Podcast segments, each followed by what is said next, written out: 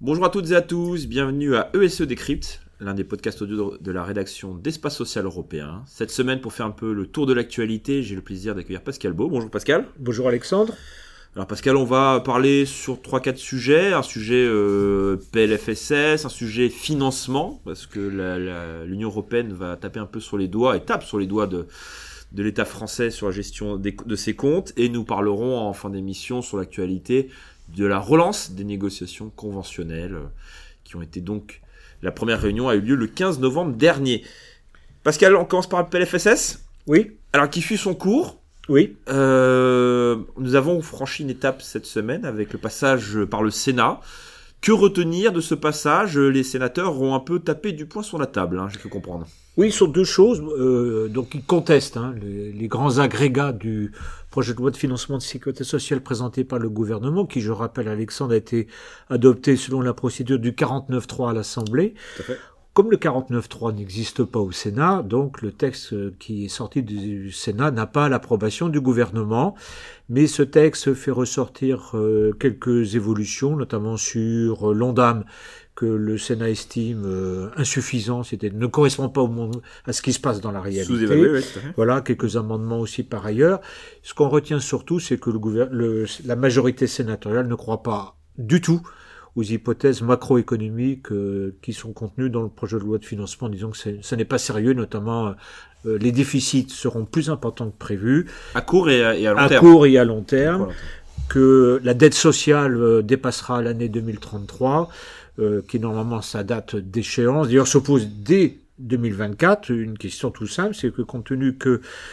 C'est tout ça est un petit peu technique, Alexandre, je suis désolé, mais il faut rentrer un petit peu dans des détails. C'est que ce qui a été voté en deux mille vingt sur la reprise du déficit et la projection des déficits entre deux mille vingt et deux mille vingt-sept est d'ores et déjà dépassé par la situation réelle et qu'il faudra que le gouvernement trouve une solution juridique pour savoir où va-t-on, qui va prendre en charge les déficits supplémentaires par rapport à ce qui avait été envisagé. Comme d'habitude, on, on, pourrait-on dire. Donc le Sénat dit « vous n'êtes pas sérieux ». Euh, et donc, euh, on ne croit pas à votre, euh, à votre loi de financement. Voilà. Bon, mais ça revient à l'Assemblée nationale et on, Qui... doit, su- on doit supposer que là-dessus, effectivement, on reviendra à un quarante-neuf trois classique. Tout ça est un peu dommage, si vous voulez, Alexandre, parce que bon, on peut pas, le gouvernement n'a pas d'autre choix, hein, sinon euh, il ne, sa, sa loi de financement ne sera, ne sera pas adoptée. Mais voilà, des gens qui travaillent, qui débattent pendant des heures et des heures, qui, avec des, parfois des débats de qualité. J'allais dire paradoxalement plus au Sénat qu'à l'Assemblée, le Sénat étant un peu plus sérieux parce qu'à l'Assemblée ça part dans tous les sens, et, euh, et tout ça pour rien quoi, parce que de toute façon euh, il faut bien qu'il y ait une loi de financement de sécu.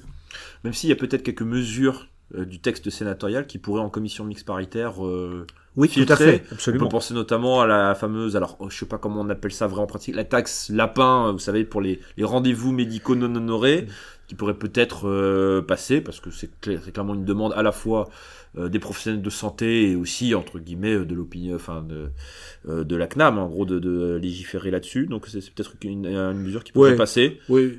Même ça si risque d'être assez impopulaire. Vous savez que le gouvernement... C'est est une du... usine à gaz, hein, potentiel. Voilà, c'est, voilà, vrai, c'est hein. une usine à gaz. Ouais. Le gouvernement jouit d'une popularité exceptionnellement basse.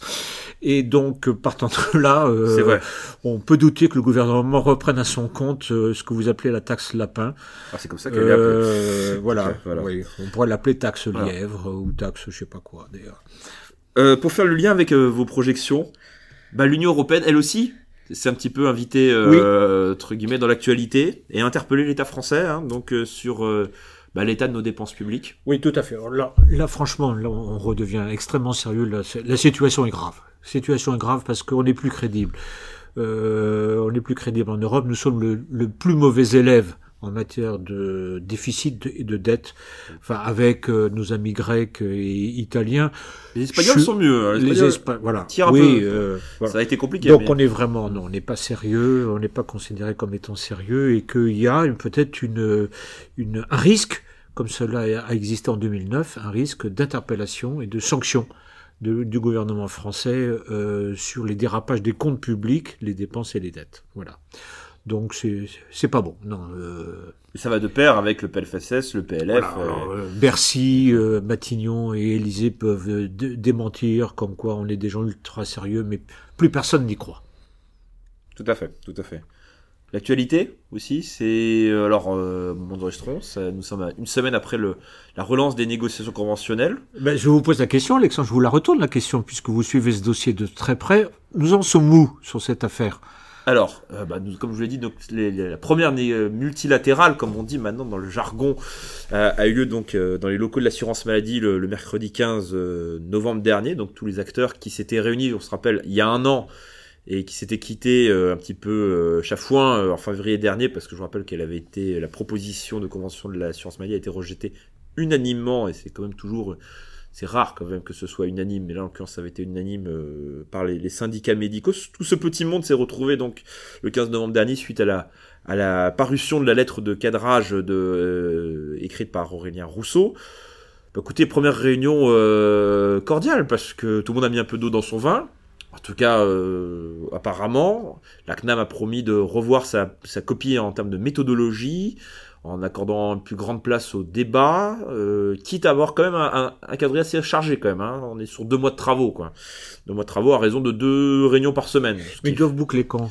Alors, c'est là le sujet. Officiellement, c'est le, la date du vingt-cinq janvier est écrite. vingt-cinq janvier est avancée par la C N A M. Or, il y a la vérité des documents et la vérité des, des, des paroles. Et en l'occurrence, Thomas Fatome, lors de sa, de son point à la sortie de cette première réunion, a indiqué que c'était pas forcément une date butoir. C'est une date cible, mais pas une date butoir. Sous-entendu, on peut, et euh, évidemment, un petit peu reculer si besoin, s'il y a besoin de, voilà. Non, là où il y a une différence par rapport, c'est la tonalité. Si très clairement, du côté de l'assurance maladie, on n'a pas oublié ce qui s'est passé en mars dernier, et ce, cette fait retoquer massivement n'a pas forcément été bien perçu. L'objectif de la C N A M, c'est de trouver un accord, un accord total. C'est très clair, il y aura une feuille de route, il y aura une discussion, et ce sera tout un package qui sera à prendre, et pas des morceaux de ci, de là, sur l'attractivité, les, les revalorisations, la prévention ou autre. Package total ou échec. C'est ce qui a été dit par euh, Thomas Fatome. Donc, c'est-à-dire il... à prendre ou à laisser. C'est voilà. Plutôt comme ça. On ne fait pas du saucisson. On fait pas. Un... Voilà. On saucissonne pas les éléments de la négociation. Voilà. D'accord. Après, la question, okay. c'est si vous me posez la question, est-ce que des, des questions d'enveloppe budgétaire ont été discutées ? Non. Bah forcément, à un moment donné, non. Ça va venir. Ça doit bien venir à un moment ou à un autre. Ce qu'on présage quand même, c'est que très clairement, la, l'assurance maladie a décidé d'un petit peu changer son, son orientation. Le, la dernière consul, consultation, je vous rappelle, était un petit peu tournée sur l'engagement territorial, avec le fameux contrat d'engagement territorial qui a euh, rebuté euh, les syndicats médicaux. Là, euh, très clairement, l'axe principal, c'est on centre tout autour du médecin traitant.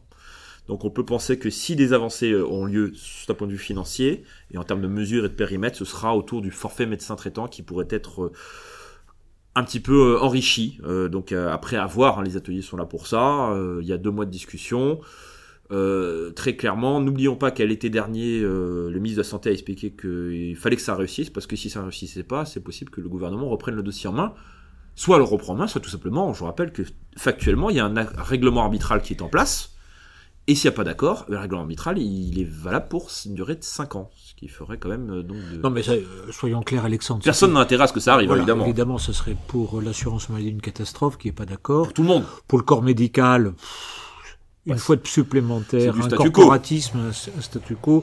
Pour les Français qui ne comprennent rien à tout ça, ça leur passe au-dessus de la tête. Ce qui, leur, ce qui compte pour eux, c'est quand même euh, la qualité des soins et surtout trouver, l'accès. Un, trouver un médecin. Voilà. Trouver un médecin, parce que là, les, les projections sont catastrophiques quand même. Hein. La, la dégradation de l'accès aux soins. Jusqu'à deux mille trente euh, au minimum. Voilà. Et, et on pourrait peut-être vous faire réagir un peu sur ce que l'U F C Que Choisir a pris comme initiative. Oui, alors l'U F C Que Choisir, qui on sait en grand, en gros un représentant des, du consommateur, un organisme représentant du consommateur. Il ne faut pas mettre de côté France Assos Santé non plus, qui est représentant des, des patients, qui agit sur ce sujet-là et interpelle les pouvoirs publics à de multiples reprises.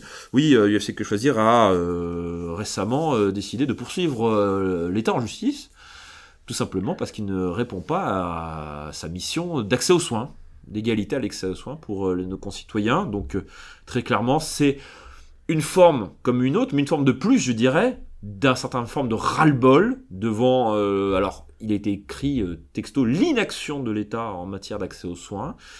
Euh, bon, bah, je pense que c'est une surprise pour personne, hein. C'est vrai que dans l'espace européen, traitons ces sujets-là euh, quasi quotidiennement. Ça fait une vingtaine d'années qu'on constate que, euh, que ce soit l'assurance maladie qui avance, mais la politique des petits pas, ou l'État qui, dans l'occurrence, ne fait pas grand-chose, euh, bah, la situation se dégrade. La situation se dégrade, les Français en ont ras-le-bol. Ce n'est pas forcément que l'accès aux généralistes, aussi, on parle aussi surtout de l'accès aux spécialistes, hein, qui est une vraie problématique dans certains territoires de, nationaux. Donc voilà, donc, euh, su- quelle suite ? Je pense qu'évidemment c'est plus symbolique que derrière. Ben, pas forcément, je ne partage pas votre ah, ah, première bah réaction. Un mot là-dessus. Euh, je vous rappelle que le Conseil d'État avait décidé dans, dans son coin de taxer le gouvernement sur euh, le retard en matière euh, de lutte contre euh, la pollution, l'environnement, des sujets comme ça. Je rappelle que donc on peut avoir une Q P C, question de priorité constitutionnelle, euh, déposée par euh, l'U F C Que Choisir ou d'autres associations sur effectivement le manquement aux fondamentaux de la Constitution française en matière de principe de la sécurité sociale, et l'accès aux soins en fait partie, et aussi un recours devant le Conseil d'État contre le gouvernement français pour manquement aux fondamentaux. Je rappelle que l'article un de la Convention médicale fait que l'assurance maladie, qui dispose d'une délégation public de responsabilité dans euh, comment dire du point de vue du Parlement, hein, le, la, la C N A M n'est pas une entité totalement indépendante du reste, doit garantir à tous les Français l'accès à un médecin dans des conditions entre guillemets plausibles, raisonnables. Et donc euh, cette affaire peut prospérer et provoquer un choc, hein, sur les relations conventionnelles et même un petit peu au-delà. Parce que derrière, c'est la question qui est sous-jacente, c'est la liberté d'installation. C'est la liberté d'installation, et... et puis c'est surtout aussi le fait, Alexandre, que la médecine libérale ne peut, n'est plus forcément l'outil univoque des relations entre les médecins français et la population. Ça peut être aussi d'autres formes d'organisation de la médecine.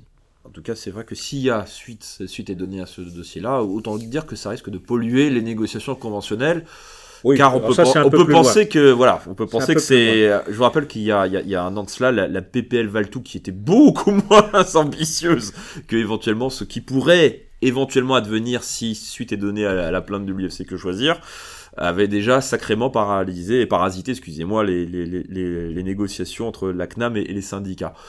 Bon, bah, affaire à suivre, encore une fois. Hein. Affaire, affaire à, à suivre, et on traitera ça évidemment dans le prochain numéro d'Espace Européen. Nous reviendrons sur le contenu de cette négociation et sur un certain nombre de sujets qui un petit peu héritent les uns et les autres. Hein. La consultation prévention, la campagne de lutte contre la, la, la surprescription d'I J par l'assurance maladie. Ben voilà, tout cela sera traité dans le prochain numéro d'E S E que nous vous invitons à lire. Pascal, merci beaucoup. Merci Alexandre.